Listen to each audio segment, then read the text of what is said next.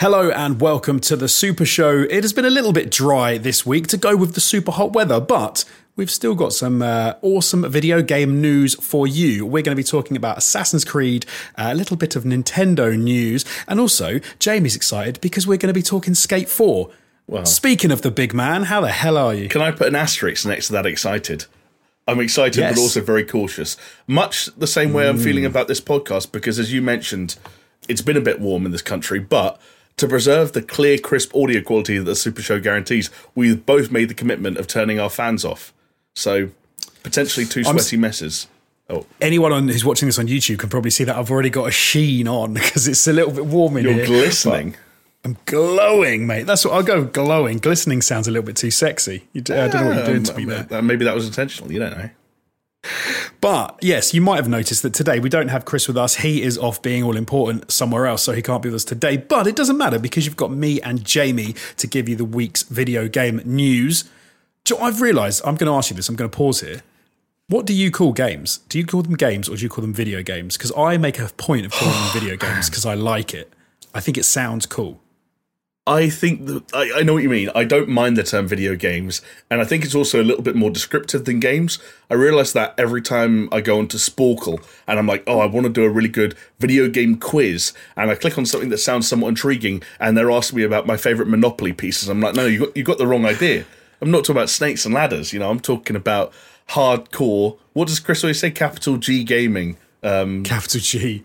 but It always makes me think of our good friend Robin because he is a avid board game fan, Right. And they call those games as well. So, I, so then I'm like, but I've always liked the term video games, even though they're not video games anymore. Doesn't even make sense. the term the term that's difficult it's not games or gaming it's gamers gamers is the difficult term are you a gamer gamer, capital G gamer. right because I, like uh, do you would you self-identify as a gamer would you like if you went to a wedding and it was introduced to someone for the first time would you call yourself a gamer if they asked you if you were one Oh, if okay, two different answers. If they said, Oh, "Are you yes, a yeah, gamer?" blew it I'd say yes. But if they if I introduced myself, I wouldn't say, "Hi, I'm Alex. I'm a gamer." That would that's so weird.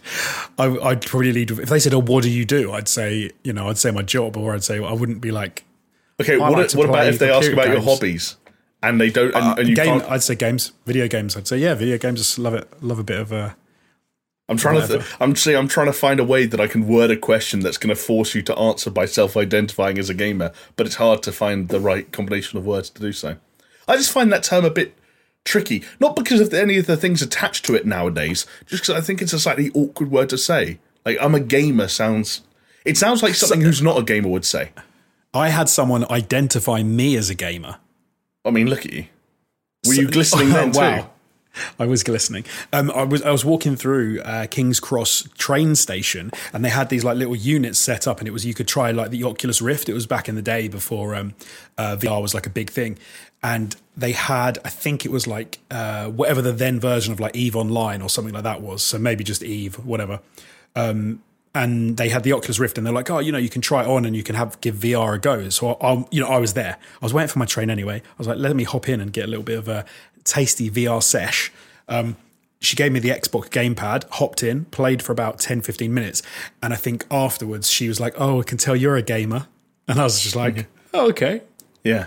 Which I didn't mind, uh, but at the time, going back maybe quite a while, there Yeah. wasn't as much baggage attached to the term. Oh, right. Not, I don't care about the baggage to be honest. Though it doesn't really bother me that much. I know you said it was a while back. Was your wardrobe similar? Because I've also got this mental image of you feeling well proud of yourself, walking off, then checking the mirror and realizing you were wearing your Among Us hoodie, and that's what gave you away.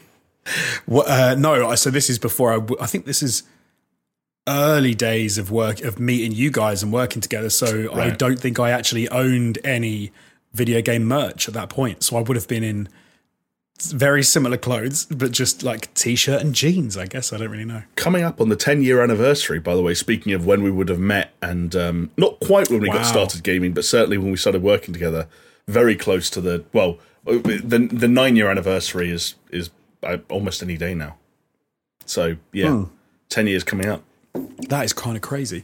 I'm, so I'm going to give a little shout out before we start as well. Anyone out there who's already noticed watching us on YouTube to my new digs because I'm no longer um, in my uh, home office. I've moved out not of my home. I still live there, but um, I'm I'm working out of an office, so I've actually got a little bit more space. So that's why I've got the the lightsaber behind me.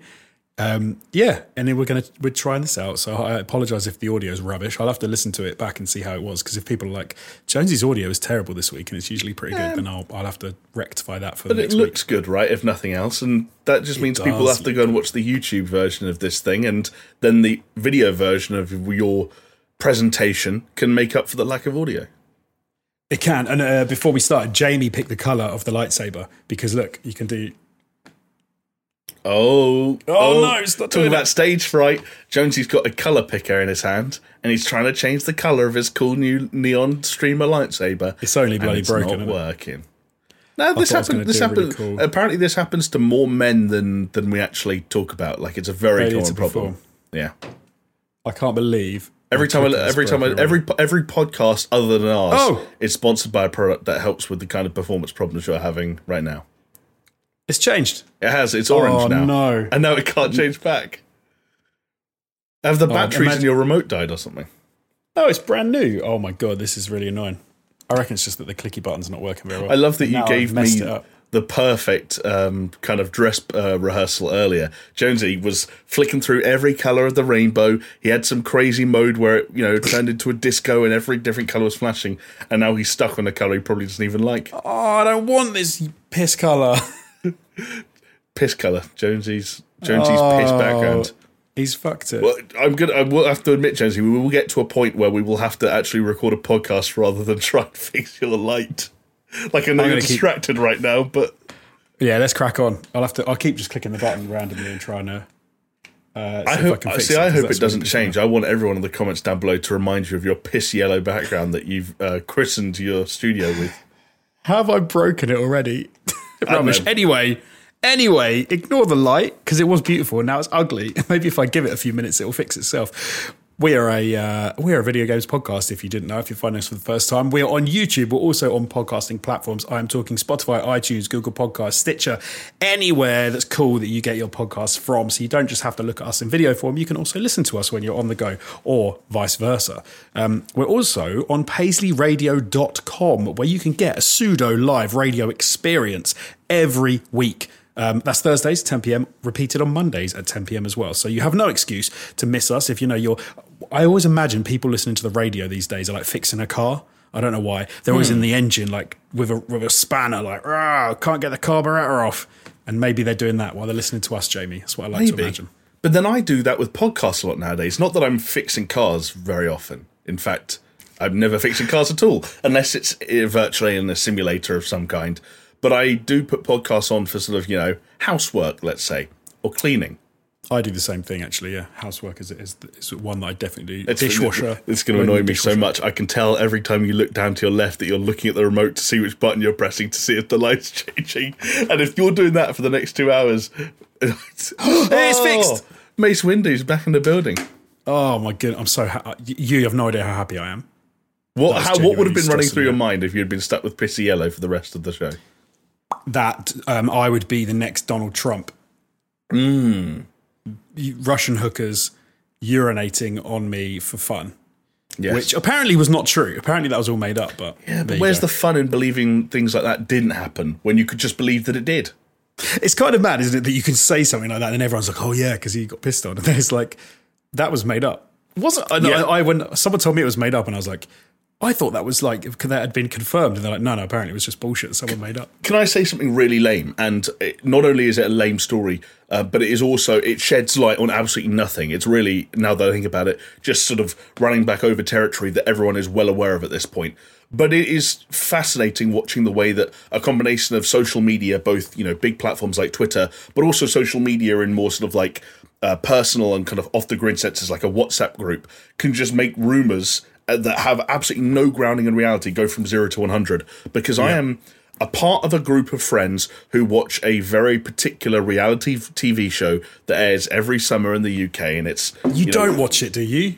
I, I've watched more of it than I care to oh. admit. I'm, we Okay. don't, it's called Love Island, okay, for anyone that doesn't know. Anyway, part of my excuse is that I'm in a WhatsApp group and I have lots of friends. Not all blokes, by the way, I will say. There's, you know, equal opportunities WhatsApp group. Um, and everyone sort of chips in, everyone comments on the episode, everyone comments on the gossip, and I feel like every single day, bar none, there will be so, like a, a, a, screenshot of just some random tweet from a random account with zero following, clearly not a real person based on the profile name and the profile picture, and they'll just be saying some random rumor about something that happened inside the villa or something that happened to someone outside the villa, the reason someone left the villa, something that in this very recently, the one I got today, the re, basically the one I got today was that so the couple who won last year have just announced that they've broken up and I get a message midday today, and it's a screenshot of a tweet that says, "Oh yeah, apparently they broke up because um, he, he got found shagging someone in the toilets at a music festival."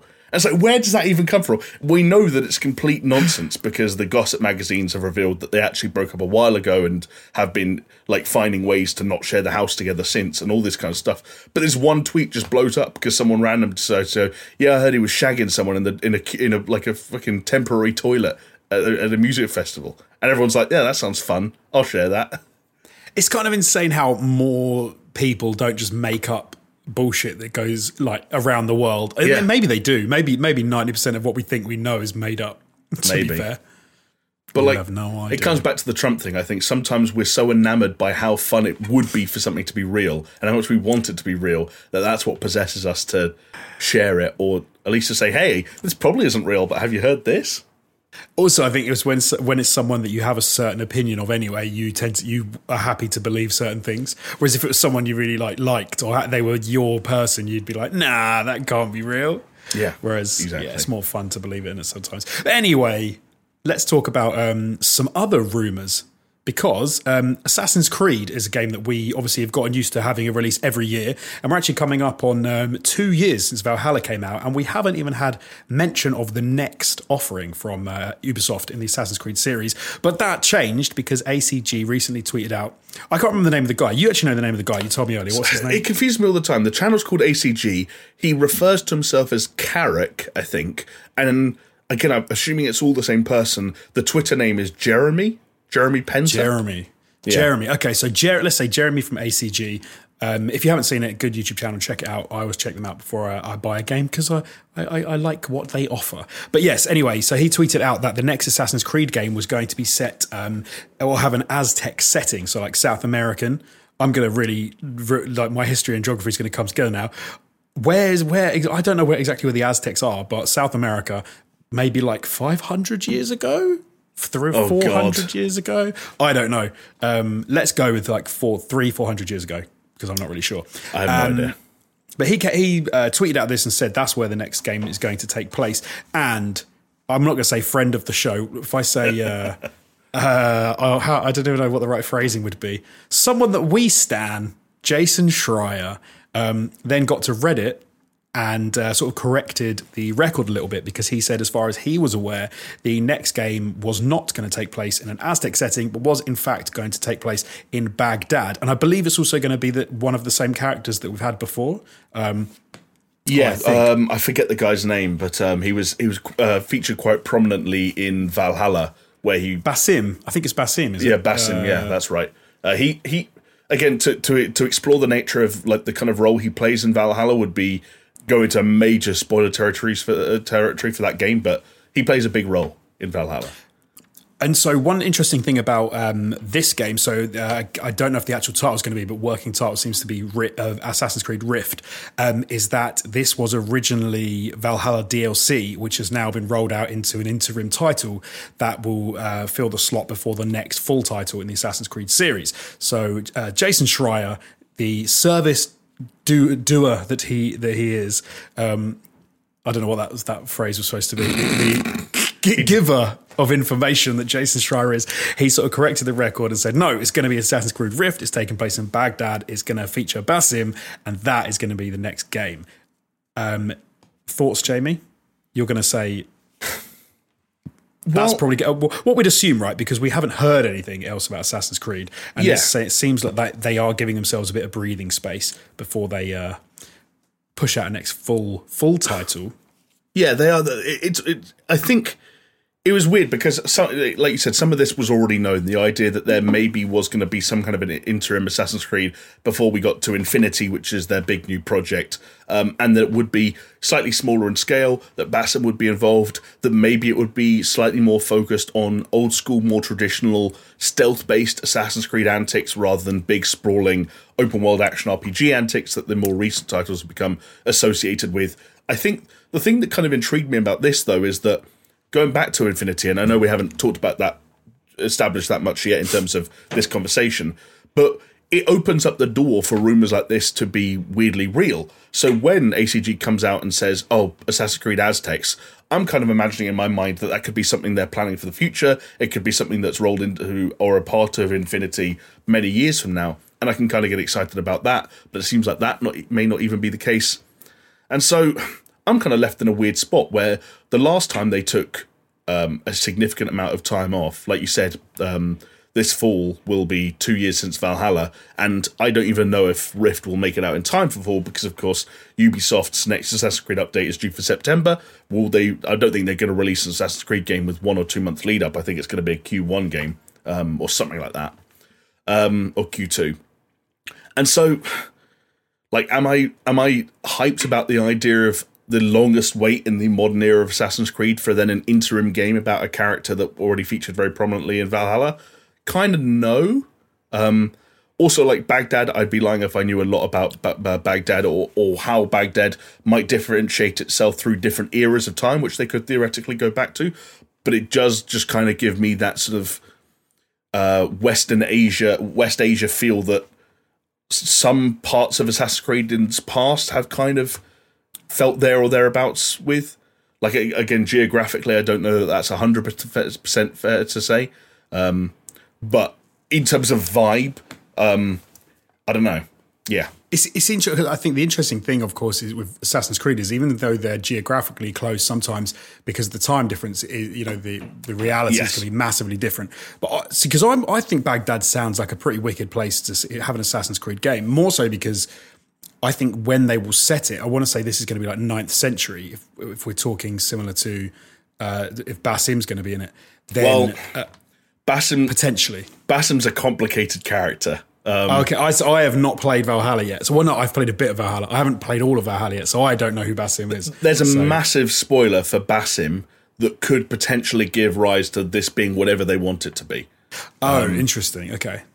Yeah, Val. All I'll say is Valhalla went places, and I thoroughly recommend anyone that doesn't want to play sixty hours of open world Assassin's Creed nonsense, at least look it up and try and read it because no matter what your angle is, whether you're interested in North, Norse mythology, whether you're interested in um, what the Animus is capable of, even if you're interested in, let's just say, Desmond Miles of the original trilogy fame, it's probably worth looking up where Valhalla ah. goes.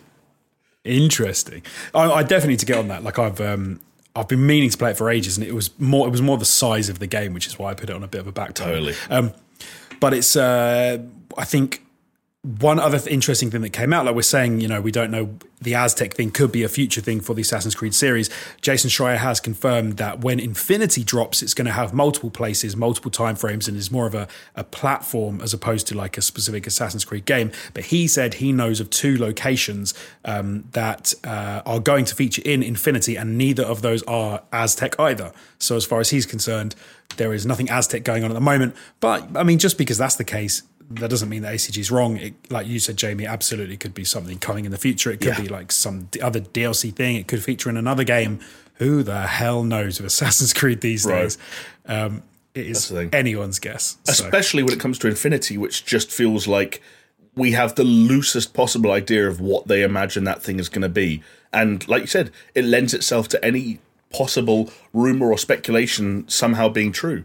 And one thing that caught my eye, even about this uh, statement that Jason Schreier made about the future of Assassin's Creed, is when he was trying to refer to these two locations within Infinity that he knows are not Aztec in nature. He used a bunch of different words to try and describe them, and one of them was biomes. And like the idea that of Assassin's wow. Creed yeah, exactly. The idea of Assassin's Creed Infinity being a thing that then houses like different bio, like Uh, it's very strange the idea that Jason Schreier, who's someone who clearly, through some source or another, is quite close or familiar with this project, and even he hasn't settled on what terminology he wants to use for these locations, is fascinating.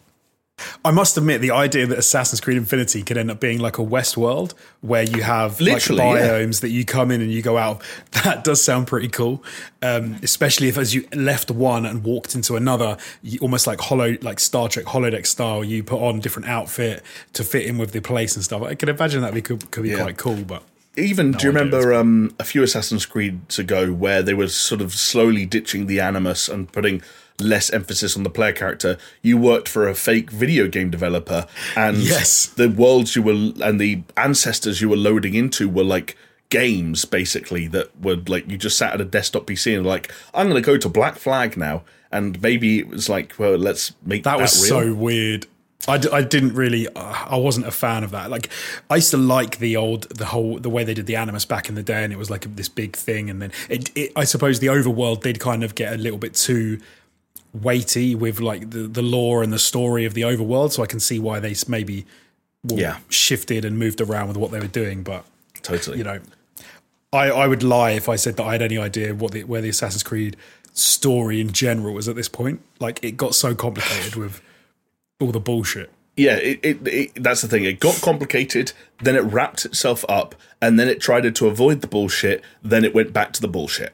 Um, and uh, certainly between Odyssey and Valhalla, there was some utterly like kind of like Wolfenstein 2 levels of I really wish I could explain this plot point to someone in a way that like well, they won't care about the spoilers because I need people to know how utterly bizarre this is. Yes. it's funny. yeah. You know what's funny? One of my favorite Assassin's Creed games is probably Syndicate, which That's that's fair.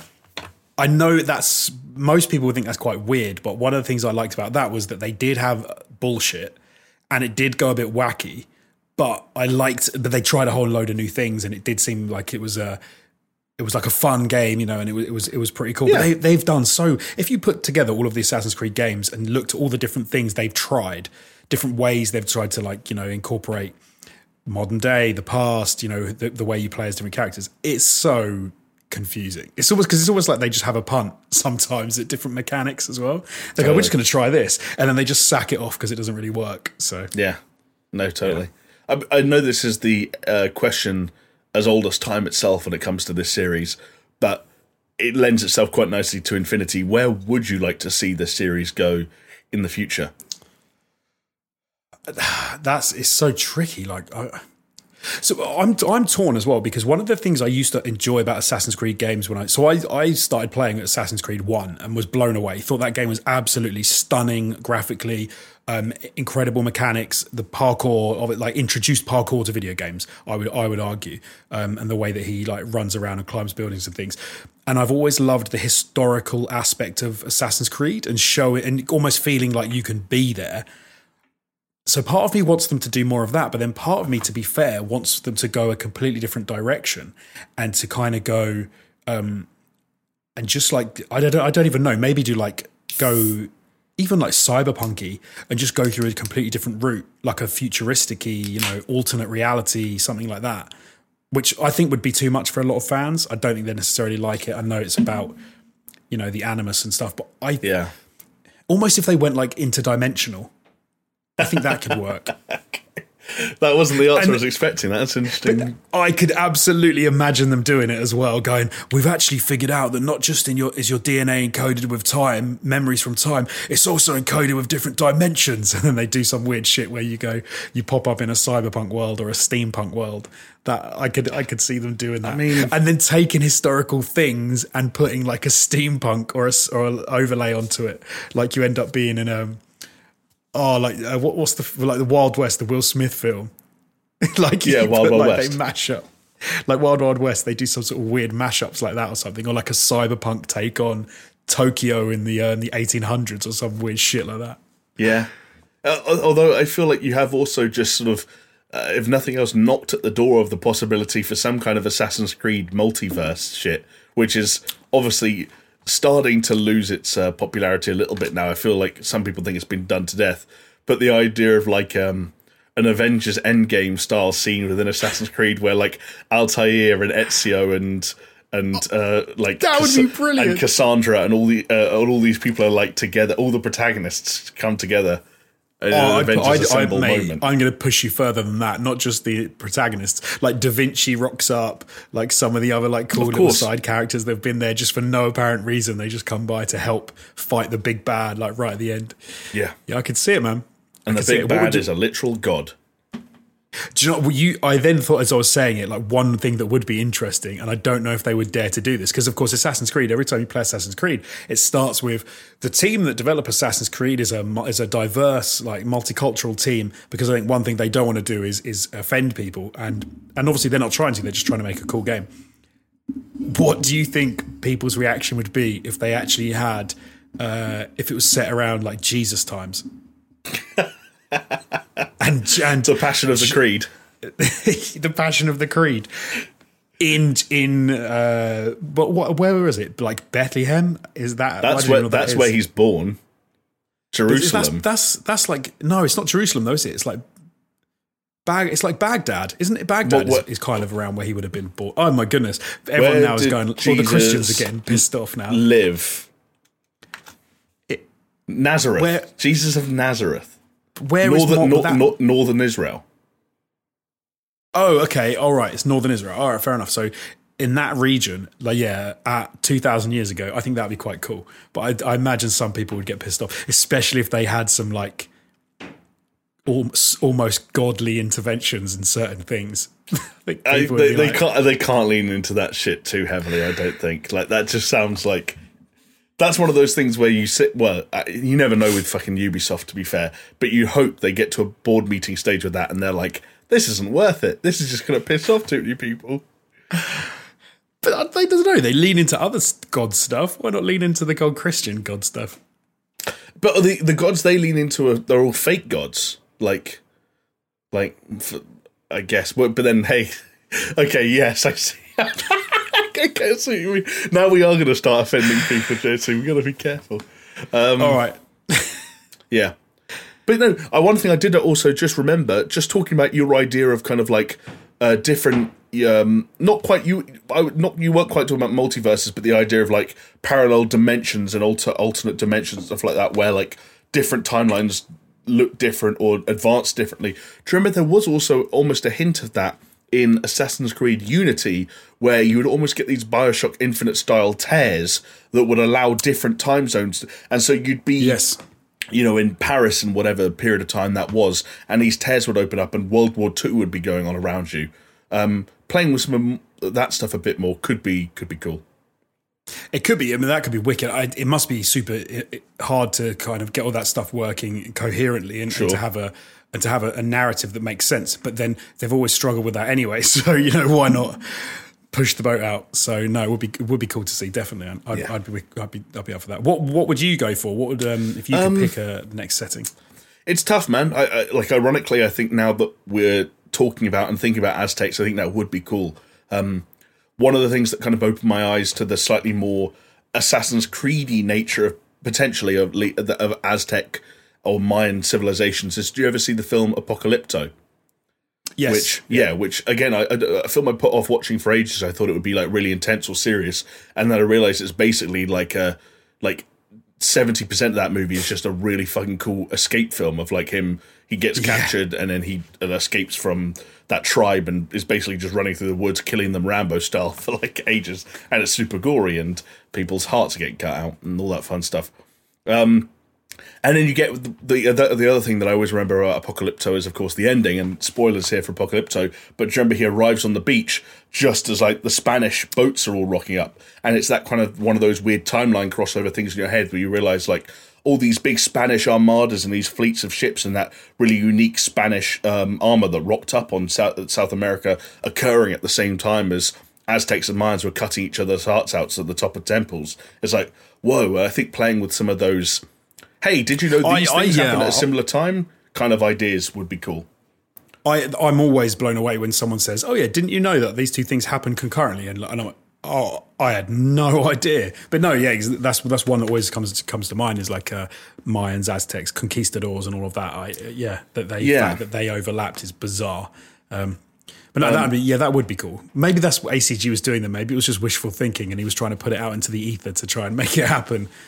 Unfortunately, it doesn't seem like it will be necessarily. But They, they, they do a similar thing in Assassin's Creed Origins, just talk about like the, the timeline bending stuff, where Assassin's Creed Origins, I think, because it's set so near the end of the kind of the Egyptian, the when the Egyptians ruled, and it's set during where like Cleopatra is like messing with like the Greeks and the Right. Romans and stuff like that. So it's like people like Caesar are alive, and it's like, hang on a second, one second I'm like climbing up in um, a pyramid, and the next second we're just talking about the assassination of Julius Caesar, and it's Yes. like like connecting all those dots, and I think that's well, Mark the- Mark Antony was boning Cleopatra, wasn't he? Um, yeah. yeah, it's weird when they, you get all that that crossover. One bummer I sure. will also say on the in the realm of things Assassin's Creed I think missed out on in this case is that I feel like we were talking about a feudal Japan Assassin's Creed for many many years, and it Ghost of Tsushima came Yes. and ate its lunch big time. Um, so yeah, Already did it. Yeah. Have they? Have they? They haven't done China, have they? I don't think uh, they did China in one of those weird like 2.5D side-scrolling Assassin's Creed games, like the weird of Tales things. I forget what they're called, but yeah, never properly fully 3D. Oh, like that would be a, a Chinese one would be incredible. Like, Yeah. Oh, do you- I tell you what would be amazing, like the Opium Wars. If you had uh, uh, Britain, um, China, obviously Hong Kong, the Opium Wars, like, or something around that would be. I would find that amazingly interesting, purely because I don't know anywhere near enough about it. Um, Yeah. which would be like really, really cool. looking it up, the all three of those Chronicles games were actually quite interesting. So, um, the first Assassin's Creed Chronicles China was set in Imperial China in the 1500s. Then you had India, which was um, uh, set in British India in 1841 and the war between the Sikh Empire and the East India Company. And then finally Russia, which was set in the Soviet Russia in 1918 uh, during the October Revolution. Um, so uh, with, cool- cool with uh, Grand Duchess Anastasia. That yeah, to be fair, like they're all great settings to do a mainline Assassin's Creed game. Yeah. I wouldn't mind if they redid some set. Like you mentioned Syndicate earlier. Like if they found a good excuse to come back to Old Blighty, I'd be all over it. Slightly biased, of course, but yeah. Well, they did, of course, with um, Valhalla, but uh, Oh, in a in a di- in a different way. true. Good, very good point. I didn't think about it that way. I was too busy Um, raping. Too busy raping and pillaging to get to uh, notice where you were. Yeah. There's a great. Uh, did have you watched? Oh, what is it called? Is it called? I think it's just called Vikings. That sort of like comedy uh, Netflix series, which is, it a comedy? about- yeah, yeah, about the Vikings. I know that Is there's a show called Vik- Vikings. Not Vi- not Vikings. What is it called? Oh, I'm gonna have to but I look it don't think it's a comedy.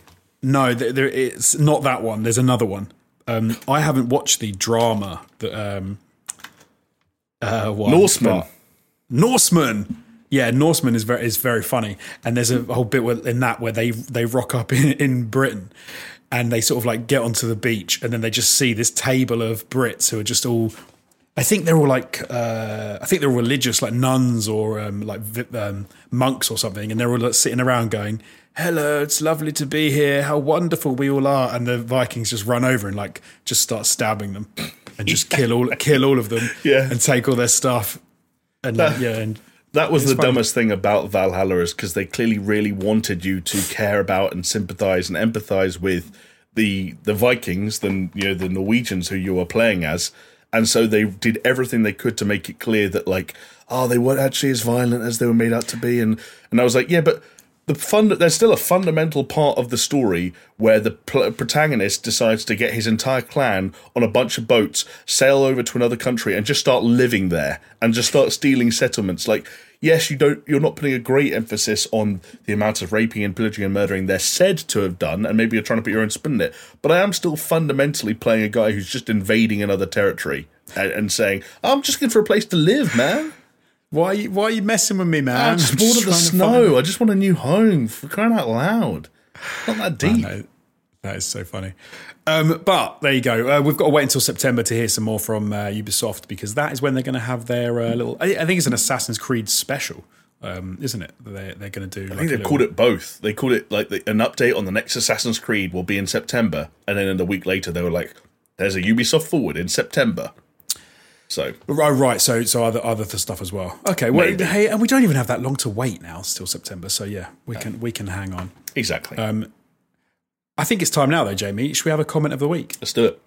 Uh, last week, for people that um, listened, I don't know if they remember, but we were talking about Maverick because finally Chris caught up and saw it as well um, and was giving us his take on it. And we ended up talking about a little bit about Top Gun, and Chris was telling us how he really got into the uh, the story in Top Gun about conspiracies and jet planes that didn't work properly, and to which we I think Jamie and I were both sort of saying like that's not Top Gun. I don't know what you're talking about. And off the back of that, a couple of our um, our very kind commenters, uh, Jesper Camden Nielsen and Neil D, commented um, just to re- sort of confirm for us that that is in fact Hot Shots that I think we mentioned at the time, and it's not from Top Gun. Um, and in uh, Hot Shots, it's Topper Harley, who's the Tom Cruise Maverick s character, um, who gets brought back into the Navy, um, and they're hoping that he will fail and because the aircrafts are, are crap basically and they're going to break and not work and they're trying to get you know the big bad guys are trying to get their contract through so they can make a lot of money. As chris said but he got the film wrong. It was not top gun. It was hot shots. So thank you for everyone who commented um, just, just to let us know. And i do believe that both of those people are in fact patreons um, over at, or patrons over at patreon.com forward slash super show. Um, they are absolute legends and they subscribe to us and they support the show to keep us coming back week after week. And I would like to read out some of their names right now. You'll see some on screen, but I'm going to give a shout out to Aaron Cameron, Athletic Gravy, Bill Caesar, Brimstone, Cole K, Ice Not Rock Salt, Jesper Camden Nielsen, Leo Merger, Mindful Pig, Mr. Anthropic, Nathan Pears, Neil de Geldstrom of Prosthetic Mustaches, Daniel, Pastors Guild, Scary Omen, and the big dogs, they are Brett Z, aka Shellshock, Doppler, Geometric Potter, Hacksaw Read, Manuel, Donut County Stand, Guerrero, and Peaswad. So thank you so much to all of you, absolute legends. And thank you to everybody who comments, who subscribes, who likes, who tweets at us, who does all of that good stuff. Also, if you uh, DM us on Twitter, we love that because Chris is the one who tw- checks that. So he's not here this week. And if you've listened to this before he has, you could send him some shit on Twitter and DM, and he will be really surprised to get it. Oh, you can really So- confuse him. you could, yeah. Like I, I don't even know what you what you could do, but use your imaginations. That's what I would say. Um, but before we get on to some news about Skate Four and Nintendo, I want some news about what you've been up to this week, Jamie. Oh, Jonesy, this week I have been turning Japanese. I really think so. Um, kind of, but A good, a good thing to turn, to be fair. I mean, you're right. There are worse things to turn than than Japanese, uh, uh, for, and this is probably as close as I'm ever going to get to um, tasting or experiencing authentic Japanese culture because I've been playing two games that just happened to be set in Japan. One of which wasn't even made by a Japanese studio. So there we go. Um, yeah, still kind of flexing my muscles and getting used to the catalogue of games available on the new tiers of PlayStation Plus. I have been playing some Ghost of Tsushima Director's Cut this past week because that, much like Death Stranding a few weeks ago, was a title that I had not gone back to since the release of the Director's Cut and since the native PlayStation 5 version was released. In fact, I haven't played any Ghost of Tsushima since I beat it. Um, it's about, about about two years ago now, as crazy as that is to think about. Yeah, time flies, right? And so I thought it would be nice to see it running um, at 4K and at 60 frames a second and to experience some of the other bits and pieces. Honestly, the most, uh, I don't know how much you remember about the Director's Cut specifically, but the thing that blew my mind was the, the load times or lack thereof. Um, yes. Yeah. You just go to fast travel and the game, it just feels like it fades to black and then fades back and you're just, you're there and it's scary. It's funny. So you- played it like a full year ahead of me because I only played the director's cut edition. I think I, in fact, waited. So I, I think I was sort of like a third of the way through. Then I waited for the director's cut edition to come out and then finished the game, I believe, in that. And I ended up literally just flitting around the map by going fast travel, fast travel, fast travel wherever I needed to go. So if I wanted to upgrade something or if I wanted to get something and it was like, oh yeah, the wind's saying it's in this direction, I would just point in that direction and then I would just fast travel to the a location on that line just to like get to wherever I was trying to go more quickly. And it's so quick. It's Yeah. ridiculous. It's scary. Like it, it, it, the first time you experience it, you're like, "What? What just happened?" Um, and it's yeah, it's gonna be really hard not to take advantage of it in the same way that it sounds like you did. Um, even if that world is, in theory, quite fun to explore and mess around in. But it's also just a really good game. Its strengths and weaknesses, unsurprisingly, are the exact same as they were at launch, and you know, like there are still some maybe some slightly ropey elements around the uh, the side content that populates the open world portion of the game. Uh, some of the the actual side missions or the tales, as they're called, feel a little, little bit simple in nature and a little bit stilted in terms of their presentation. But fundamentally, I think that's a game with like a, a, surprisingly engaging and driving uh, core plot and core group of characters. Uh, amazing combat, like. Mm. Talked about comparing Ghost of, Ghost of Tsushima to Assassin's Creed. I think that's one territory where Assassin's Creed lost so much ground uh, when I came to playing Valhalla later that same year compared to what Ghost of Tsushima was able to present at launch. Was I, I just love that combat and I love the way it, it like grows and expands as you uh, unlock more skills and unlock more yes. stances and yeah. One of those. the combat is so much. I, I'm, I'm with you. The combat is so much fun in that game. The yeah. standoffs were like one of my favorite parts of that entire game. Was just like enjoying totally. how good it felt. And like one of one of those great kind of like arcs of like you talk about the standoffs like it's so good to have a game that lets you feel powerful enough to kill in when it's fully leveled up five people in one hit essentially. But still have this really nice arc like i said of the enemies that you're taking on and the way that they are geared up or the move sets that they have or the volume of them always feels like that ramps up alongside you to keep the challenge consistent and that great balance of feeling like a legit samurai who has learnt so much shit over the course of this invasion, but at the same time is still coming up against challenges that feel appropriate for what he knows. Um, I gather right. that I've never actually played it because I've never played the director's cut, but I gather that extends to the Iki Island expansion as well, where I remember some people jumped into that um, completely cold when that director's cut came out because they didn't want to replay the whole game, and they were like, "Oh man, this is kind of tough." But it was like, yeah, that's what the game had to do to ramp up as you just your you know, your plethora of skills as your you know your armory of ability just just expanded so much and and exploring that territory again is really cool.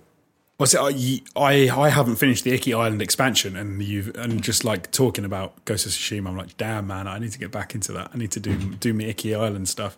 Yeah, it's such is such a cool game. Like you said, even the the areas where it does have weakness, I think the what where its strengths lie make up for that in spades. It's like just so so well put together. It's funny actually because obviously just talking about Assassin's Creed and Ubisoft. I don't know if this ever happens. I would love it if Ubisoft went and spoke to Sucker Punch and were like, "Can you? Can we have a chat about uh, ways in which you think we could improve on uh, some of the titles we've made recently? Like, how have you integrated this sort of combat? And that would be oh, pretty cool yeah. if, if, that did happen more. It, it, it would be interesting. Um, and yeah, like the the funny thing is, like you think about it, and, and there's a lot of similarities in so much as that they're both games. I know Valhalla switched over to the kind of the Dark Soul style um, shoulder buttons for for light and heavy, for example, but they are still games where you're kind of you're tackling a number of different enemies at once that come at you with a number of different weapons and styles, often associated with those weapons. And it's that very familiar. If you look at Ghost of Tsushima's like face button layout, it's that very familiar of circle is a dodge, and if you double tap circle, it's a roll. Squares the light, triangles the heavy. Um, you know, you, you Ghost of Tsushima didn't have lock on at launch, but it does now. Um, and so, you know, like there are things like Arkham style things that you can quick use by tapping R1. You throw it, you know, like your kunai and L1 is block. And if you, hey, go figure, if you time your block perf- well enough, it becomes a parry. And if you do a really good parry, it's a really good parry. Um, and so on and so forth. Like hold L2 and you get your bone arrow. Like a lot of those things are exact one to one replicas of what Valhalla does, but yeah, it it just doesn't it, it doesn't feel right. It, Valhalla doesn't nail the feel of that um, third person combat, and it doesn't nail the feel of that. Like I said, that kind of that up ramp of getting more and more powerful because Assassin's Creed's power is driven by numbers rather than actual abilities and changes in technique um, and changes in scenario. And I know I'm a big fan of numbers going up, and that's why I finished those games because I like the numbers going up. But Ghost of Tsushima is like, no, your number's not going to go up, but you're just going to learn a stance that is really effective against dudes with shields. And if you put yes. more points into that stance, you'll learn this combo that is, uh, you know, an offshoot of that stance that is really. And all of a sudden, you're you're compiling all these uh, layers that pile on you know it, just the right clip that you're picking them up as you go and you're unlocking something using it adding it to your brain you know your memory bank of tools that you've got and then moving on in the game with that in mind whereas assassin's creed is like i'm just mashing r1 until this person dies except my axe is in theory 100 power better than it was six hours ago Yes, in which case it does more damage, which means I don't have to mash it quite as many times Exactly. to take out the guy. Like and like imagine if Ghost of Tsushima was like ironically Ghost of Tsushima does have an upgrade system for for your core blade. It's one sword that you have throughout, but you can Yeah. upgrade it. But Ghost of Tsushima can is never as simple as oh just mash R one until they die. Like No. if you go into the game with that in mind, you won't make it past the first few encounters or normal. And it's almost, it's almost ironic because um, uh, if, obviously Ubisoft also make For Honor, which um, really does a focus on um, not numbers going up, but like t- combat, time combat, Yeah, stances, stances, and yeah, everything. exactly. So it kind of you'd think that they would have more of a handle on uh, of of the midpoint between what Assassin's Creed is doing and the numbers going up, and what um, Ghost of Tsushima is doing and using you know stances and things, and maybe that they could have drawn on some of their For Honor influence and, and in the and, uh, in future games to give you a little bit of something else. But Yeah, it, it wouldn't go amiss. It wouldn't go amiss, and just get away from that whole really stupid skill tree, like that that that skill tree that just looks massive, and it only takes you about half of the game to kind of get over it. Um, yeah, there's a, there's a lot that Assassin's Creed could be could, and like the repetitiveness and the grindiness of some of that combat was what really bored me towards the end of Valhalla. I don't know how talking about Tsushima has turned into slagging off Assassin's Creed Valhalla, but that's Valhalla was like My a fault. disturbingly average game relative to how much time I put into it. Uh, so what um, what other Japanese inspired game were you playing? This one set in Japan, although and uh, also not quite modern day Japan. I think 80s Japan, but actually developed by a Japanese studio this time. I've been uh, dipping back a little bit into the world of Yakuza, um, because I don't know. I don't know how you feel about the series, but it's one that I've always been aware of and had Never on my radar. it. Yeah, like I'd had it on my radar for a little while, and the problem I always had was that the first Yakuza game I bought and wanted to give a go in earnest was Yakuza Zero, because I remember that came out on PS4 like I think it was early 2017, and the reviews were like, "This is really good," and because it's a prequel, it's a good point to get in. And I started it, and I fell off, and I never went back to it. And then, like, I think it was five and six came out after that, and they were both well received. But I'm not going to jump in at the fifth or sixth entry, and even like um, the the fact that Like a Dragon was a uh, focused on a different protagonist and had the turn based system wasn't enough for me to go like, yeah, this is the one. And all of a sudden, they've just been uh, ramming them all on Game Pass. Um, and this was the week where the final bunch, I think it was Zero and Kiwami one and two or something like that, um, got added. So now every single Yakuza game, I believe, apart from like weird titles that never made it out of Japan and like the weird zombie games and all that kind of weird shite, the spin offs, um, every mainline Yakuza game is now on Game Pass for Xbox and PC. And I was like, fuck it. Like let's let's play a game where you play as a member of the Yakuza in 80s Kamurocho and running around with a really over the top melee system and yeah, and it's been it's been interesting. I'm still not convinced Yakuza's exactly for me, Right. but the combat is quite fun. Um, I, I think I High think- praise. here's the thing about it. When yakuza's combat is flowing and it feels as impactful as it can and you're pulling off these crazy flashy special moves they're super cinematic and it knows exactly how to l- deliver these really cool empowering moments. But a lot of the kind of the beat to beat action in a yakuza game especially as you've got this meter that fills up and the more the meter fills up the faster you're throwing your punches. So there are these times where you don't have much momentum the kind of the dodge parry system and the block system aren't super refined or that well explained as well. And so sometimes some of these fights feel a little bit sort of off kilter in a way that didn't really do it for me. It's also got a very strange, unique brand of exploration, which is just that the open worlds aren't massive, but there is a lot to do. And so you're kind of running down these narrow streets that, you know, in a GTA game, you'd run down the whole street without thinking twice. In Yakuza, you run the same distance, you've run past like seven different arcades that have like an actual one to one remake of Space Harrier inside it. So Oh, right. just getting used to kind of taking advantage of some of that stuff. I will say it's the writing seems really strong. The uh, performances and the cutscenes are are also very good. Um, it's engaging in a weird way, but I again, I'm not a thousand percent sure. I'm I'm a Yakuza guy at heart. So yeah. It's interesting because you, um, you sort of saying that you've been playing it. I actually saw someone else uh, tweeted out saying that everyone they were. I think there's something like everyone should play Yakuza Zero if they haven't played it because it's incredible.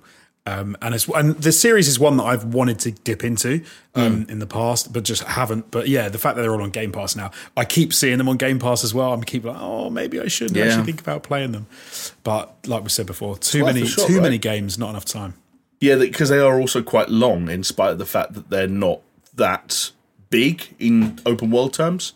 Um, they're dense, so it's like that could be like a, I believe with your, with zero, it's like a 30, 40 hour commitment.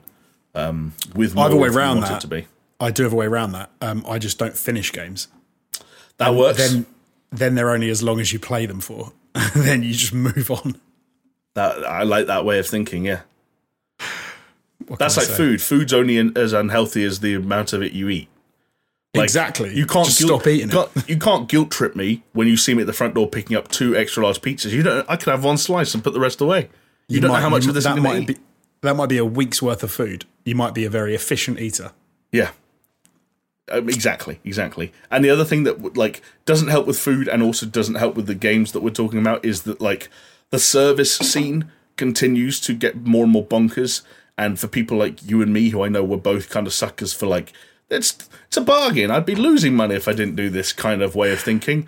Every game I think we've spoken about, from Ghost of Tsushima Director's Cut to Assassin's Creed Valhalla to Yakuza Zero, like we've spoken about three sizable open world action adventure games that are all available on subscription services that you and I already signed up to.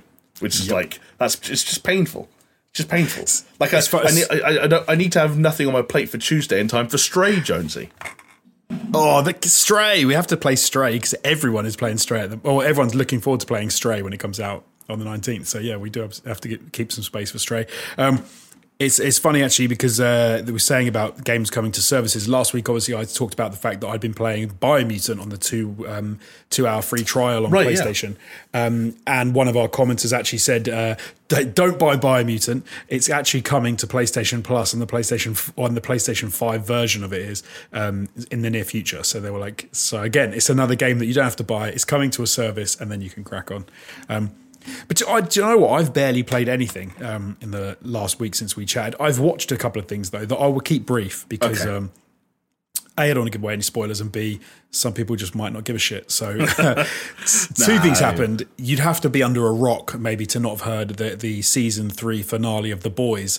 Um, how- was last Friday, um, and I had I had to wait until like oh, what was it? I think it was Monday this week until I could watch it, and so I was trying to steer well clear of Twitter so that no one ruined it for me because I had no idea. Um, but yeah, uh, it was it was a good finale. It didn't quite do everything I was hoping. It didn't quite Yeah. hit some of the heights. It was it was a, l- a little bit of a damp squib maybe in some respects. But I, it's funny with that show, Homelander is like he makes that show. I think. I think without him, you do you don't have a show that's anywhere near of the caliber that it is. However, I do think as the show's gone on, a lot of the writing and the other characters in the show outside of the initial core cast have been developed quite well and they've actually pushed it into some interesting areas which I don't you often don't get with shows I think usually it kind of maybe stagnates but I've liked with some of the stuff they've done outside of the main any like characters in particular that have kind of so for example like the way that we've they did some weird shit with like black noir um as they as in like season three where they introduced some of the weird uh, like animation and stuff and uh, they did some of the um you know reflecting on what had happened to him in the past. I liked the way that they took some tangents and sort of did that. Um they've also done some interesting things where they've um uh with like characters like Maeve and things where they've explored them a little bit more fully and sort of um just just like not stuck to the the main crew of Frenchy, um, MM, Butcher, and Huey um, and Starlight. Like I like it when they they push outside of that, um, and I think that they've because it was it, it would have got a little bit stagnant. I think if we were just still listening to Butcher go. Oh, you bunch of fucking idiots! Uh, in his, in his. And I need I need a little accent. bit more Australian in that Cockney accent, please, James. I d- I don't even know if I can. That's the thing. As a Brit, I don't know if I can do Butcher's voice. It's too hard to do. Come on, apples and pears on the Barbie, mum. like I don't even know. it's a weird kind of medley, but he pulls it off. So yeah, fair play to him. Uh, the other thing I've watched um, that has also finished, and I, I, I, from what I understand, I don't know if there's going to be a second season. I think this was more of a setup for something else. Um, the Ms. Marvel uh, series, Right, yes. um, obviously Kamala Khan f- coming into her powers as a young woman. The changes that not many young women go through as they get their superpowers. Um, it was an interesting one. I liked the style. I liked the way it was shot. I liked how it was directed. I didn't like some of the decisions that they made around the show. so, for example, All right. sorry, go on. I was going to say, was this the finale specifically or the whole show? But the, the whole show, the whole show in general. I don't want to give, give anything away from the finale.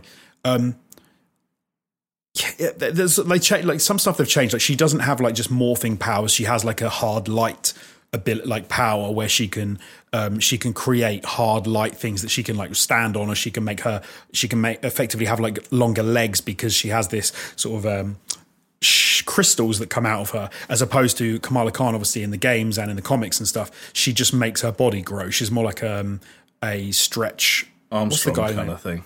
What's what's the guy from Stretch Fantastic Armstrong. Four? What's Oh, the Fantastic Four? guy? Mr. Fantastic. Mr. Fantastic, who can stretch. She's more like that. he's got an actual name, but I forget it.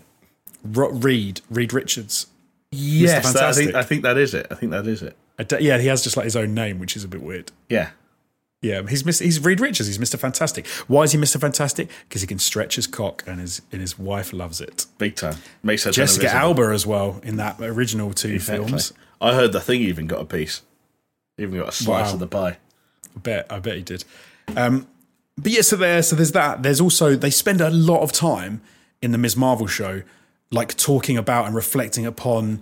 Uh, we've already mentioned it, ironically, in Assassin's Creed, um, British India and how it was separated into Pakistan and India, and the there's a lot like they they reflect on that a lot Interesting. which is which is fine. Like it's it's obviously a backdrop to the to her getting her powers and her hip her history, but they they spend too much time on it. I'm going to be honest. Like they they really lean into it, um, which is again, which is like it's fine. But I don't remember like most most origin stories don't sort of go. By the way, there's a historical event that we want to keep talking to you about. I suppose Captain America in some sense, like with um, the Nazi stuff, but that's again, it's not that much of an influence on the on the film. They don't spend a lot of time talking about the Nazis and the you know the rise of Hitler and all that sort of stuff. They they focus on the character. Um, so yeah, I think I would have liked it more if they'd focused a bit more, if they'd kept it a bit more down the line of the comic books and what she gets on with. But no, it's still good. It's still good. It's good. Um, it's good casting. It's uh, the characters are fine. The acting's fine. So yeah, if you're into Marvel and stuff like that, go check it out. I will say the um, the f- fans of the boys showed a little bit more restraint uh, than fans of Miss Marvel as far as Twitter goes because uh, the Miss Marvel finale was well and truly spoiled for me thanks to social media. Oh, those. I it's, I was trying to think like the I don't I think the the there's less to spoil in Ms. Marvel as well. To be fair, I guess you're right. I more it's, mean it's still a spoiler. You can still spoil it, but you know it's a, it's a less impactful for sure. And the boys one, that's a good way of putting it. yeah. Could can is the is going? You mentioned the boys finale. Is that something that could be actually like spoiled? Um, Yeah, you could spoil it. Yeah. Right. Is there? Do you think there's going to be a season four of the boys? I'm not sure if that's been Oh. confirmed. I think it has not? now. Right, I believe it has now. Um, which is which is good. Yeah, like I'm I'm glad they're doing that. They're in a weird place now because it's going to be madness. Like I can't imagine where it goes. Right. Okay. Was it- okay, so that's this- fun, right? No, it is fun. But what's interesting up to this point with the boys is they've they've been they've been playing, and I I wasn't that keen on it. They've been playing with um, like being very on the nose with uh, politics and kind of hinting that Homelander has a Donald Trumpian esque. Um, like not even esque, like he's Donald Trumpian, and even like there, are, I don't want to spoil it because the, uh, it's it's if you, I don't, it wouldn't be a spoiler, but they literally use things from Donald Trump era politics in America that they've put into the boys. I've Like seen one- a few things, but I don't know if it's yeah. necessarily political, but like cultural, maybe. Cultural, cultural, And is probably a better celebrity way of saying it. culture, celebrity culture, I've seen riffed on in a number of different ways. They've, but they've even like phrases and stuff that you might hear from from like Trump supporters versus like the, Ah, I the Democrats and little things like that. Like, and it's, it's so even I, I don't know if they ever said like "Make America Great Again," but they it's that kind of thing. And then right. and it's you know it's it's very on the like it's so obvious it's not hidden it's not it's not it's like uh it's not nudged at you you're not nudged with it and gone hey look this this might be related it's like no no no this is uh the worst case if if you had people that believed this sort of thing and they were around and there were superpowers um but they kind of have they've jumped the shark now on it because I don't again I don't want to say anything to give it away but they've they've done they've got to a point in that in that kind of politicization side and, and saying, hey, this is like the real world real world politics. They've gone so far that now they can't say, oh, it's like this that that happened in the real world because it's just too far. You've, they've already gone too far. So it's going to be a hell of a fourth series, I think. Interesting. I mean, it sounds it sounds potentially cool as well, though. Like a bit of a like a sort of tangent, but um, it just reminded me of it uh, when I was getting into Barry a few weeks ago and looking up interviews with Bill Hader. One of the things that he talked about was how in and who knows how true this is with retrospect. It could just be a fun thing to say as a writer, but at the end of season two, they intentionally wrote themselves into a corner where they were like, let's throw as much as we can and put ourselves and these characters in as hard a position as we can to give ourselves the challenge of then a challenge of then writing ourselves out of that corner and then growing again. Um, oh, okay. That's I mean, wow. it's, a, it's a risk if it's true, but that is a risky maneuver. I, would, I wondered actually- if there's a bit of that with what you were talking about. You, I think you might well be right. Like some of the, the way that some stuff goes down, you're like, okay, this can only go in one direction, and it's going to be mm, fucked up. Like, so I, I feel like I need to get you to. I really want to know now, but I've also I, I, sh- I know I shouldn't. I've seen seasons one and two, so I should just fucking watch season three. watch yeah. it. But yeah, Yeah, like season three, uh, is it also season three goes weird. Like it, it goes. To be fair to them, the stuff that they do, which is overtly uh, uh, a simile of the of the real world, or like a caricature of the real world, like Nazis and like white supremacists and um, just like over the top, you know, stuff is. They just lean into it, and actually, to be fair, it's better that they did. I think rather than just kind of allude to it. Um, but that's the thing. I that's the thing I think they're going to have a problem with is, is how do they do they keep following that path? Do they keep leaning into, you know, uh, parodying real life, or do they or do they pull back and do they try and actually make it into its own show, into a in, it branches off into its own thing again? That's the question I have for season four, and I think. As you said, they've written themselves into a corner, and I would love to see how they're going to get out of it. Um, yeah, well, I'm sure we'll find out when season four rolls around. if you haven't seen it, Prime, watch The Boys because it is mad. And Homelander is such an evil fuck, but he's such a great character and he's so well acted. I love like, Homelander's brilliant, like genuinely brilliant, Yeah, Insane. I may have to come out sometime for Brilliant. but brilliant. Uh, okay, anyway, we've done enough rabbiting. It's time to uh, delve into a little bit more news. And one story that, um, yeah, Jamie said he's a little bit worried about is the fact that Skate Four that we've actually been talking about for a little while now, um, since a couple of leaks came out, has now been um, officially titled Skate, which I hate it when they do that, when they just drop the name, like number conventions, and just go, no, no, no, this is, we're just going to keep it pure Skate. Um, it's also going free to play, it's going cross play, and it's going to have cross progression um, across PlayStation, Xbox, and PC. Um, but we don't know about last gen support, so we don't know whether it's going to be um, on the PS4, Xbox, etc., etc. at the moment. I love every time they say crossplay, cross progression. I'm all into it, especially free to play. I think that's super important if it's free to play. Um, I think that's wicked, Jamie. Where do your apprehensions begin? Okay, free to play, fine within you know within certain parameters. Crossplay, love it. Cross progression, love it. Skate, not so hot. Um, look, I've been trying to break this down in my head for a little while. Um, this has all come from a live stream they did this afternoon where I think it's called the it's called like the the boardroom. Get it because like it's a skateboard. Clever pun. love it. Yeah. Uh, and they talked about a bunch of stuff. And like one of the things they made it clear was that they don't actually see this as a sequel to these three skate games thus far, which I guess is why they're not calling it officially Skate 4. And they see it rather as a, a platform rather than a game that they can expand on for years to come.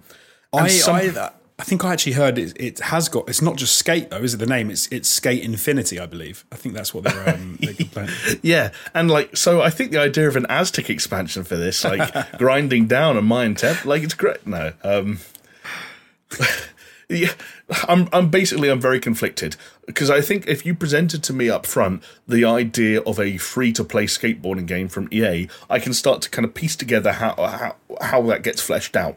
And I also think it's very easy, and I actually do take them at face value when they talk about the fact that there's not going to be um, pay to win elements and they're not going to like block off area of the map uh, behind paywalls and all the things you'd be worried about in a skate game. Like I've seen a joke going around like, "Oh, pay four ninety nine to kickflip."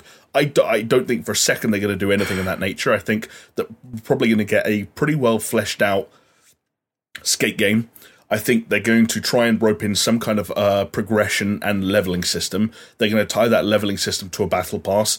There will say be battle pass, yeah, of course. Yeah, exactly. There'll be an option for a premium battle pass. There will also be a uh, a premium or a virtual currency, and then that virtual currency can get used to buy a bunch of things from the store that will primarily be cosmetic in nature, but maybe they think of a few other bits and pieces to throw in there along the way, like I, I, don't even really want to speculate which direction they could go in that beyond cosmetic. But like, hey, if you pay sixteen ninety nine right now, you can skate around this world as a panda. And hey, like you're heavily inspired to do so in this game more than previous skate games because this is a free to play game, so millions of people are going to play it. It's cross play, so like you're playing with all your friends, and because it's a platform, you're going to be running around this open world surrounded by other skateboarders, and you're all going to be grinding the same rails and jumping off the same ramps. And again, to go back to the, where I started, in theory, nothing about that scares me that much. And I actually am not super worried about the way that EA could theoretically monetize this in a way that's predatorial or that corrupts the nature of the game itself. It's just an asterisk next to a title that I thought was on such a positive tra- trajectory. Um, right. I like, mean, because every, as everything we'd heard and seen seem to be going in the right direction for a sort of a more traditional skate sequel, right? It, seemed to be no, they're really working on the the mechanics. They're really trying to nail how the game feels. They're not even that concerned about um, graphical elements at the moment. They're just trying to get, make the game feel good. And then the next big thing totally here is that. free to play, and then it's Jesus Christ, yeah. what have they done? It's it's like it's the reverse of the state uh, the the expression. It, it, this is a case of two steps forward, one step back um, so, i.e., still net positive.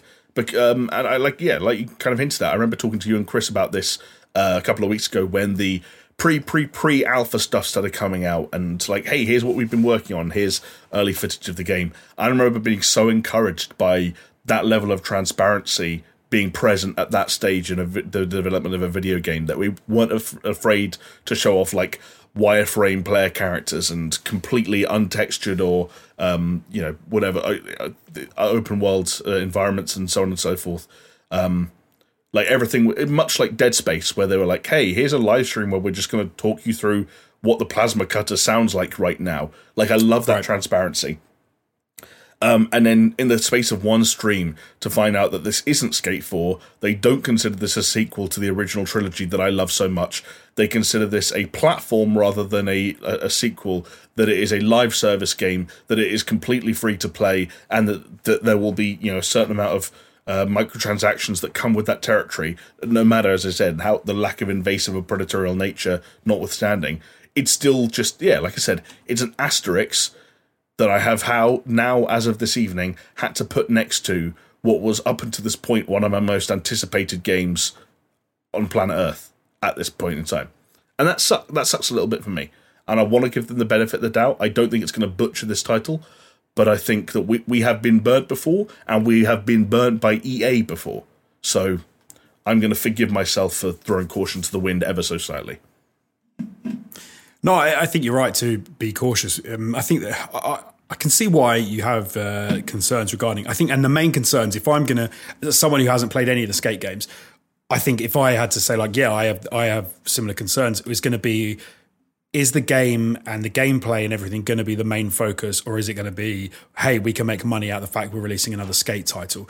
If they nail the game and it's like, look, people are going to play it because it's wicked, therefore we'll be able to sell skins, we'll be able to sell decks, we'll be able to sell whatever, all cosmetics in game uh, tied to Battle Pass, whatever. So that's how we'll make our money. Amazing, great, love mm. it if it is going to be, hey, this is a way to make money because there's a whole bunch of people out there who would do anything for to play another skate game. So actually, the game doesn't have to come first. The money making process comes first, and then we attach a mediocre skate game to it. That would, yeah, that's my concern.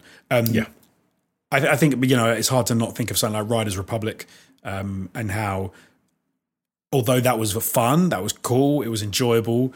Uh, I think something of that caliber gameplay wise, visuals wise, I think would yeah wouldn't do Skate justice probably. Um, in that sense, because that it felt more like a hey, this is fun, you can be wacky, but it maybe it didn't feel like they were going gameplay first. Yeah, it was I mean, more about. You met, you mentioned Riders Republic. You look at like Ubisoft as an example, and all their like f- free to play ventures so far, but the ones that have either the ones that have come out or the ones that we've seen, it's like like Roller Champions was a, a complete dud. Uh, Hyperscape like d- didn't work at all. Um, uh, there are there are major red flags around things like uh, the free to play Ghost Recon title. Um, we have done an entire podcast taking the piss out of XDefiant, which hasn't had the balls to show itself in you know daylight since. Like even at major studios dealing with major IPs, like trying to take that kind of free to play angle and trying to boost the player base and then monetize in other directions can lead to some very messy titles and some very messy experiences.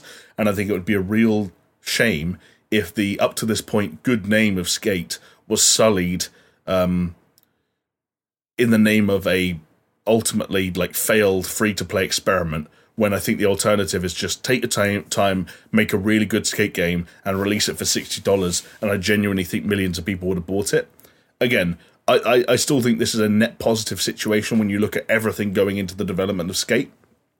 Um, and I do take a lot of the developers at face value when they talk about the extent to which they are prioritizing the gameplay and the feel, and the reason that those play tests are you know already abundant at the moment is because they want to get that stuff right.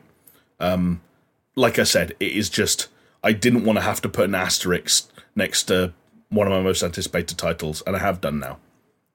Uh, no, I, th- I, think I think I think fair, absolutely fair to do so. so one thing that people that I suppose is good is that as this game is being developed by a new studio, Full Circle, mm. that EA have put out, which is um, and some of the creative leads are guys who uh, created the original Skate games. So at least you haven't got a whole new development team I suppose getting involved in this from scratch, which is which is something which is a, something to be hopeful for.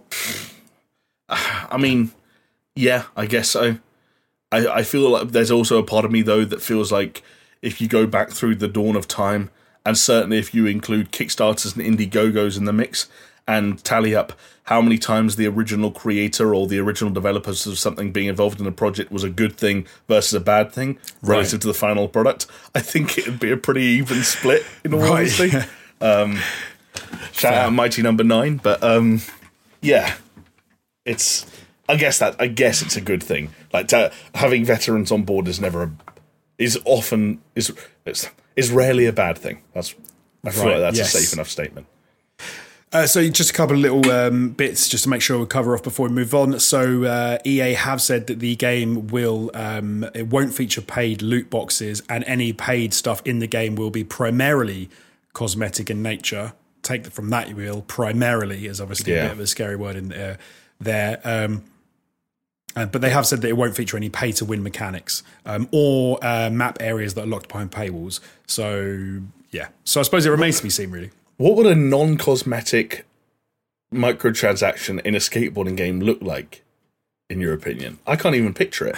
The only thing I could think is, for example, if they're saying primarily cosmetic, would be that if you if you could buy a deck which gave you slightly higher jump ability, for example, so maybe you had a slightly longer time to pull off an ollie or a, a um, or or you know any trick, and so whilst it's primarily cosmetic because it's more about how the board looks, it does give you a slight advantage mm. maybe in pulling certain tricks.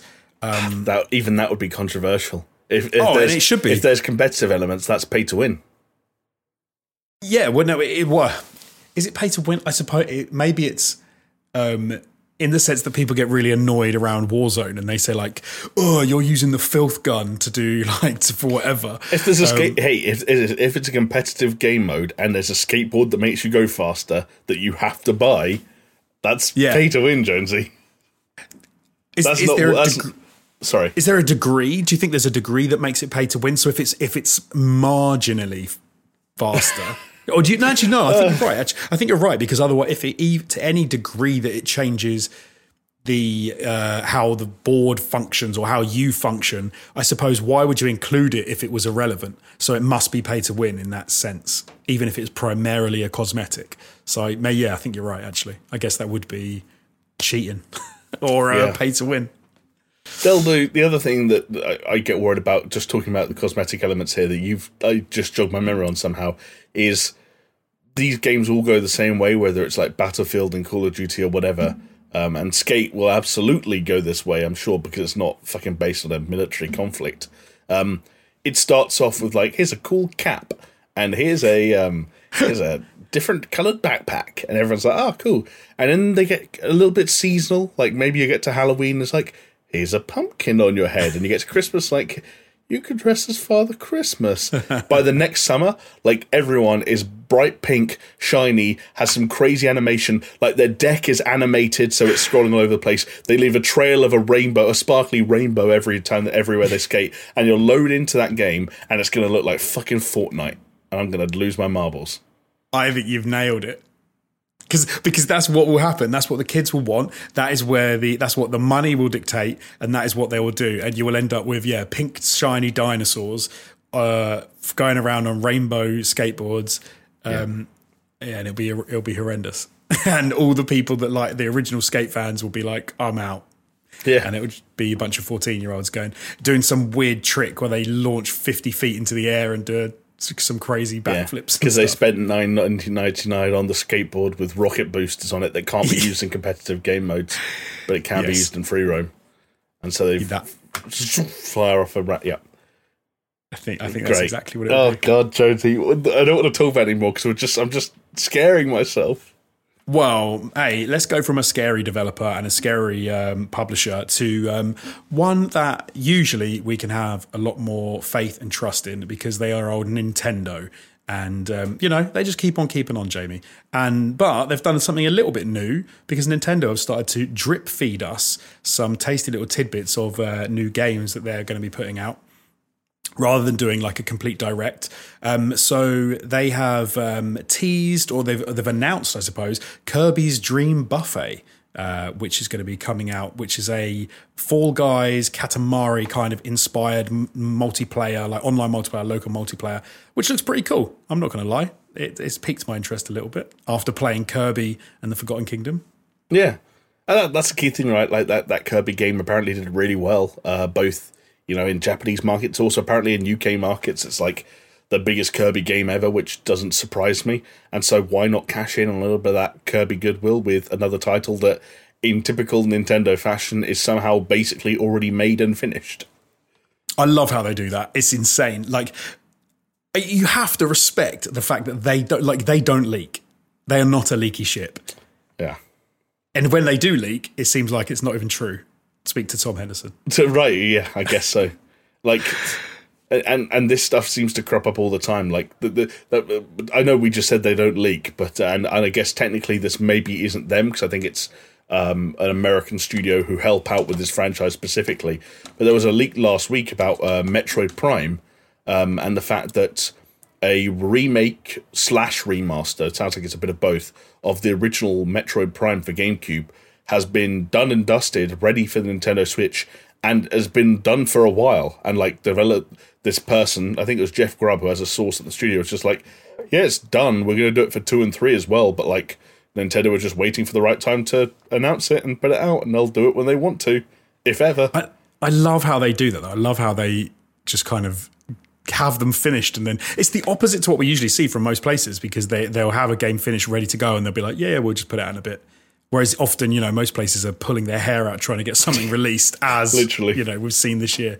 Um, yeah, because as you said, um, Kirby's Dream Buffet is supposed to be dropping this summer. So, like in the next couple of months. I don't think we've got a specific date yet as to um, when it's going to be released, but Yeah. im- impending, I think impending would be the, the Yeah. right word to use. I mean, if you, if you say summer and mid July, you're not giving yourself much wheel room. No, not really.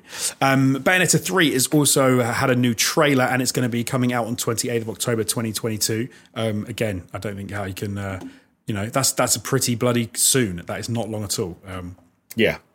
Although slightly go. different story in terms of how long this one's been around. yeah, we've, heard, we've we've known about this for for longer, obviously, but I I've never played a Bayonetta game. And after our little chat before the podcast, maybe this will be the first Bayonetta game that I ever get. Yeah, but can, can I tell people what piqued your interest? Yeah feel your boots. okay, so basically, there's a thing that is uh, in and amongst this, you know, uh, the, there's a whole host of new information about Bayonetta 3 and the release date that has caught a lot of people's eyes, and it's something called Naive Angel Mode.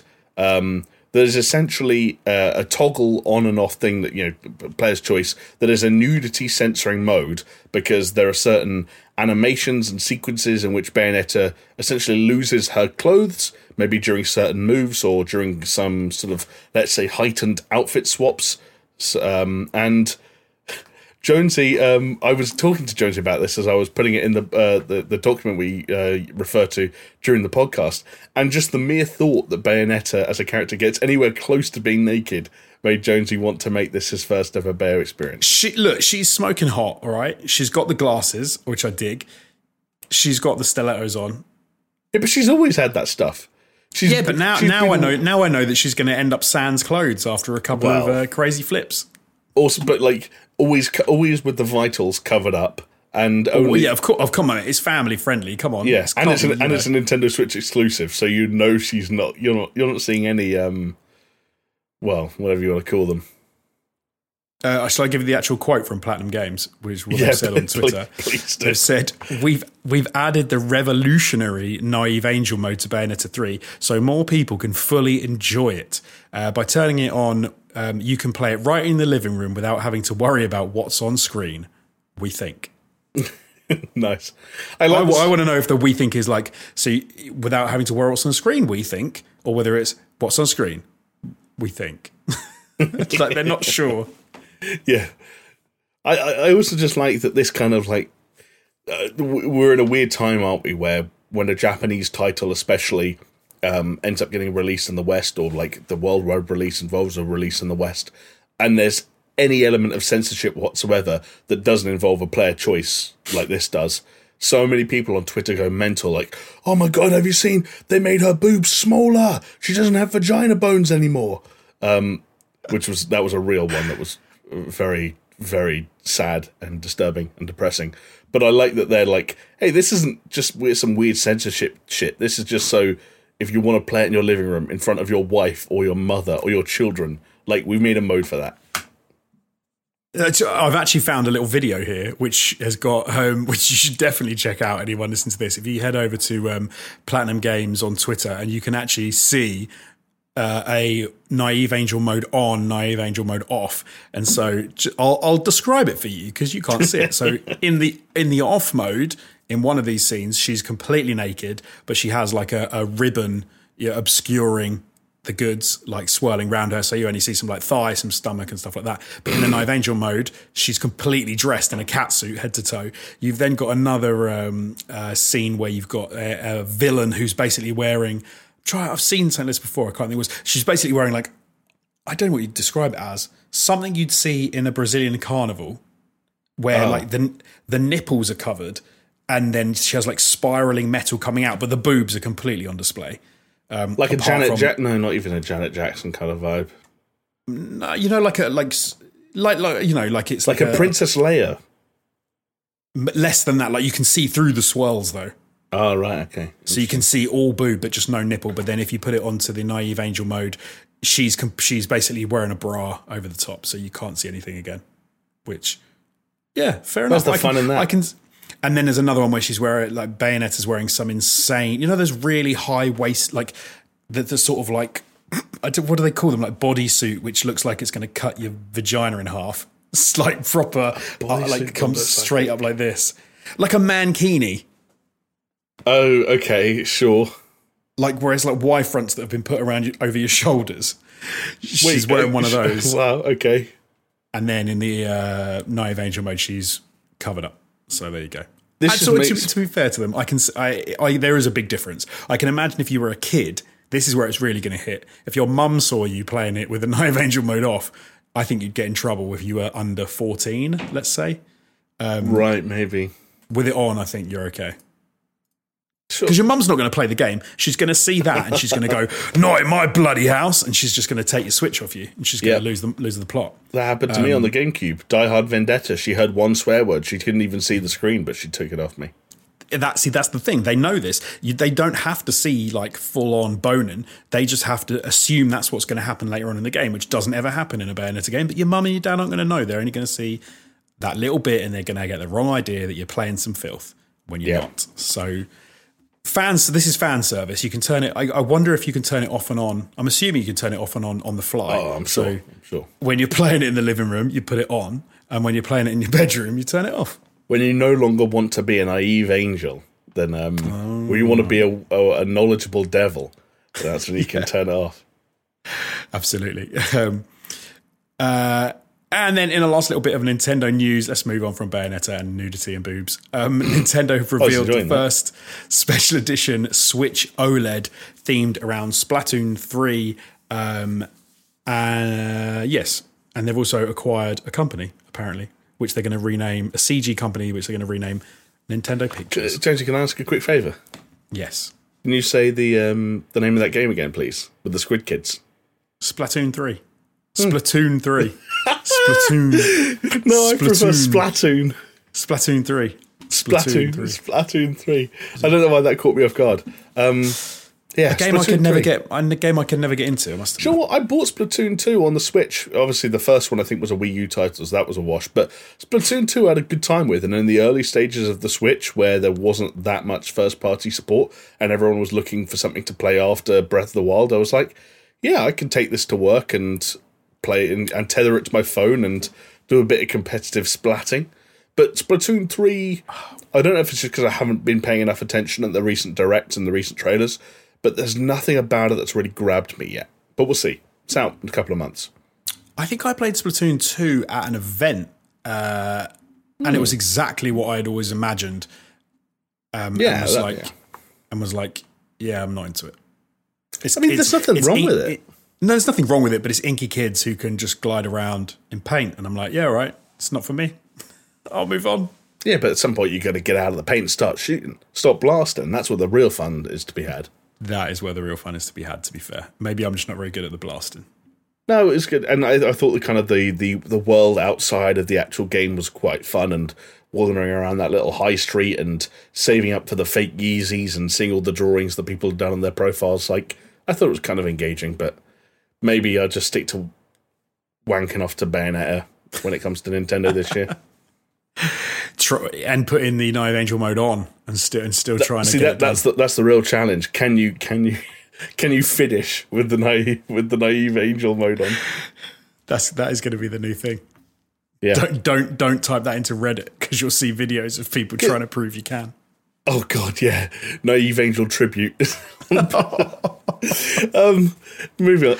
I, I'll be honest though, I, I I watched that Bayonetta three trailer that came with the release date, and oh shit, that poor word, word usage of words. I apologize. Um, but I was like, I really struggled to stay engaged by that trailer, and I don't know what that says about the game, or what that says about me, or what that says about both of us.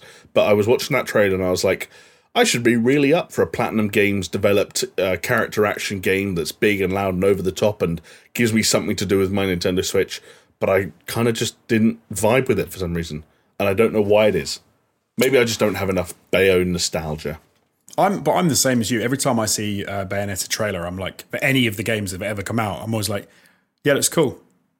Don't Yeah. have any desire to don't have any desire to play it. Which which is a bummer because it was one of the kind of the the horsemen of the Nintendo Switch exclusive apocalypse, which was there was always that thing of like you would talk about how they would release a first party title every now and then, and we'd talk about, oh, they just released Kirby, and they just released it. And then there were these sort of things hanging ominously in the future, and it was Metroid Prime 4, and it was Breath of the Wild 2, and it was Bayonetta 3 that was amongst them. And now one of them is going to come out, and I might not be feeling it. And now I'm all of a sudden like looking at that Switch, and I'm like, what am I 100% like unquestionably looking forward to for this hardware? And I, I thought you were going to say. answers. I oh, sorry. thought you were going to say you looked at your Switch and went, "What are you? What are you for?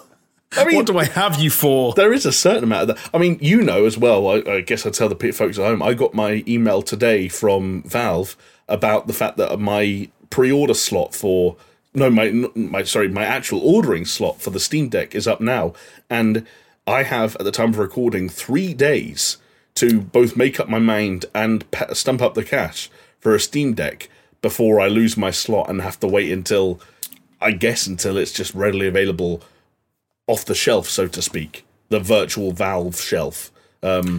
What are your thoughts at this at this point? I don't know. It doesn't help that um, it's it's come at a uh, like a bad time where I do technically have the money. Um, like if, Bad time. If this, e- yeah, no, seriously, if this email had come in a month or two ago and I'd be like, well, that's an easy no, and now it's a much see. harder no. Um, right, the decision's already made for you. I, no, I'm not saying that, but it is. No, one no, of sorry. those- In the in the part, like it would have yeah, been made for you yeah, a couple of 100%. weeks ago, or whatever. and now it's not. I I had the same deal when when the uh, the the uh, the Valve Index. Right? Yes, I remember Cause, that. because I, I was on the shortlist for that, and then when when I got my offer to buy it, like seven hundred quid, I was like, no way, like I can't I can't afford this shit, and just yeah, let that let it let it ride, didn't do it. So yeah, if you're um, because how much is it? Is it three nine nine? Is it? I, I can't that? even. I can't even remember. I, I think. I think the one I pre-ordered was the big boy edition, but the email I got didn't include the price.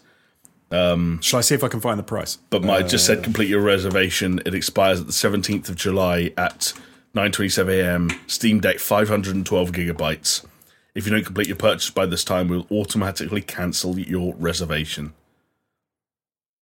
Um, yeah, that is. Um, I'd love to know how what there are sort of number of people who go through their pre-order reservations. I mean, I, th- I think it's got to be more or less um, like there or thereabouts because I remember we were speculating at some point whether or not my uh, pre-order slot would almost get shifted forward as they started shipping them and people were not following through. But I Yes. think my email has come just about when it was predicted to, oh, okay. maybe even slightly later actually. So hold on, what level? What one have you gone with? Five twelve gigabyte, so the the big boy. Go on, what's the damage? Stop pulling faces. Is this current or is this a speculation? If this says I mean, I could just open up Steam. this is from the first of March, this says it's five hundred and sixty nine pounds. Uh, see, it could be. It could be. That is like Jesus. The sixty four gig version. Yeah, but who wants 64 gigabytes? Yeah, Come it's on. rubbish, right? And that's 349 quid. And then you've got a 256 SSD, um, which is 459. And you've got the big boy, as you said, which is the 512 gig SSD storage, carrying clay case, Steam Community Profile Bundle, premium glass, exclusive virtual keyboard theme. And that's 569 Yeah, I'm. I'm looking at it right now. I've got a pop up. I've just opened Steam. Account alert. Your Steam Deck is ready, but held only two days. Complete your purchase. Blah blah blah. Steam Deck 512 gigabyte, 569 pounds sterling. Um, Which is which is weird because if you, I suppose for a for a gaming PC that can run all the games that the Steam Deck is capable of running, that's actually not that bad. Like that doesn't sound bad to me. You're looking in the ballpark of the, a laptop, for example, that could probably would struggle to run most games. exactly. I was going to say like a, a five to six hundred pound laptop would not be that com- not be particularly worthwhile in the current market. I, I think it could. I think it would probably squeak by with a, with like a lot of games, but I don't think it's going to be be able to run everything the Steam Deck can run. So yeah, I suppose in that sense, 569 quid is not bad. Yeah. It's, it's, it's I- tricky, man. Can I be cheeky and say five hundred sixty nine pounds for anyone listening is six hundred and seventy three US dollars, given the current um, the current Exchange uh, rate. Exchange rate. Thank you. Um, if anyone has any thoughts, please do let me know in the comments down below. I'm being deadly serious. Either someone who has thought about the Steam Deck and gone for it, thought about the Steam Deck and pulled out, or better yet, got a Steam Deck themselves. Because I tried to watch some reviews in this past week to kind of settle my nerves, and all it did was made me more spicy. And I realized that this conversation has come off the back of me looking at my Nintendo Switch and wondering whether or not it's dead to me. But I feel like there's a part of me that wonders if the Steam Deck will be different. But is that, am I being crazy? I don't know. In some sense, I think you are being crazy because I think the Switch does what it. No, no, because I think the Switch does what it does very well, and it does. Although it struggles with first-party games, there are a lot of games on the Switch. Like there are a lot of games that you can pick up and play if you really want to. But that having been said, I don't think the Switch is comparable to the Steam Deck in its ability to play in a good fashion a lot of the games that you know the Steam Deck can play. It just it's another it's a league above the the Switch realistically when it comes to like PC gaming. How much you want to play those games handheld, I suppose, is the thing which really, which really de- like just makes the decision, right? Yeah. Do right. you want to sit at your PC because you've got a good PC? I know you've got a good rig, so you can sit at your desk and you can play some games. You've got a PlayStation Five. You've probably got an Xbox Series X. Um, so I see, yeah, it, it, is that that's that's the question. But but no, don't worry what I'm saying. As Jamie said, um, if anyone knows, I don't know. I don't have a Steam Deck. If you have some insider information, if you own one, or if you just have an opinion, why don't you let us know in the comments down below this video on YouTube um, and let us know what you reckon. I'm I must admit I'm completely torn. I don't know. It's it's. Uh, I mean, your summary just then sounded pretty negative to me. It sounded like you were trying to get me not to buy it. I, uh, for me, I think it's a lot of money. But then, like I, I sort of thought, thought myself out of that because I was like, actually, if you want to play those games and you, then that's not that much money. Yeah, but no, you could be right sense. in both sense. Like it could be good value and a lot of money, which I think is right. true. Yeah. The other yeah, element you're forgetting is if I don't buy the Steam Deck, then I can't bring the Steam Deck to your house for you to have a go.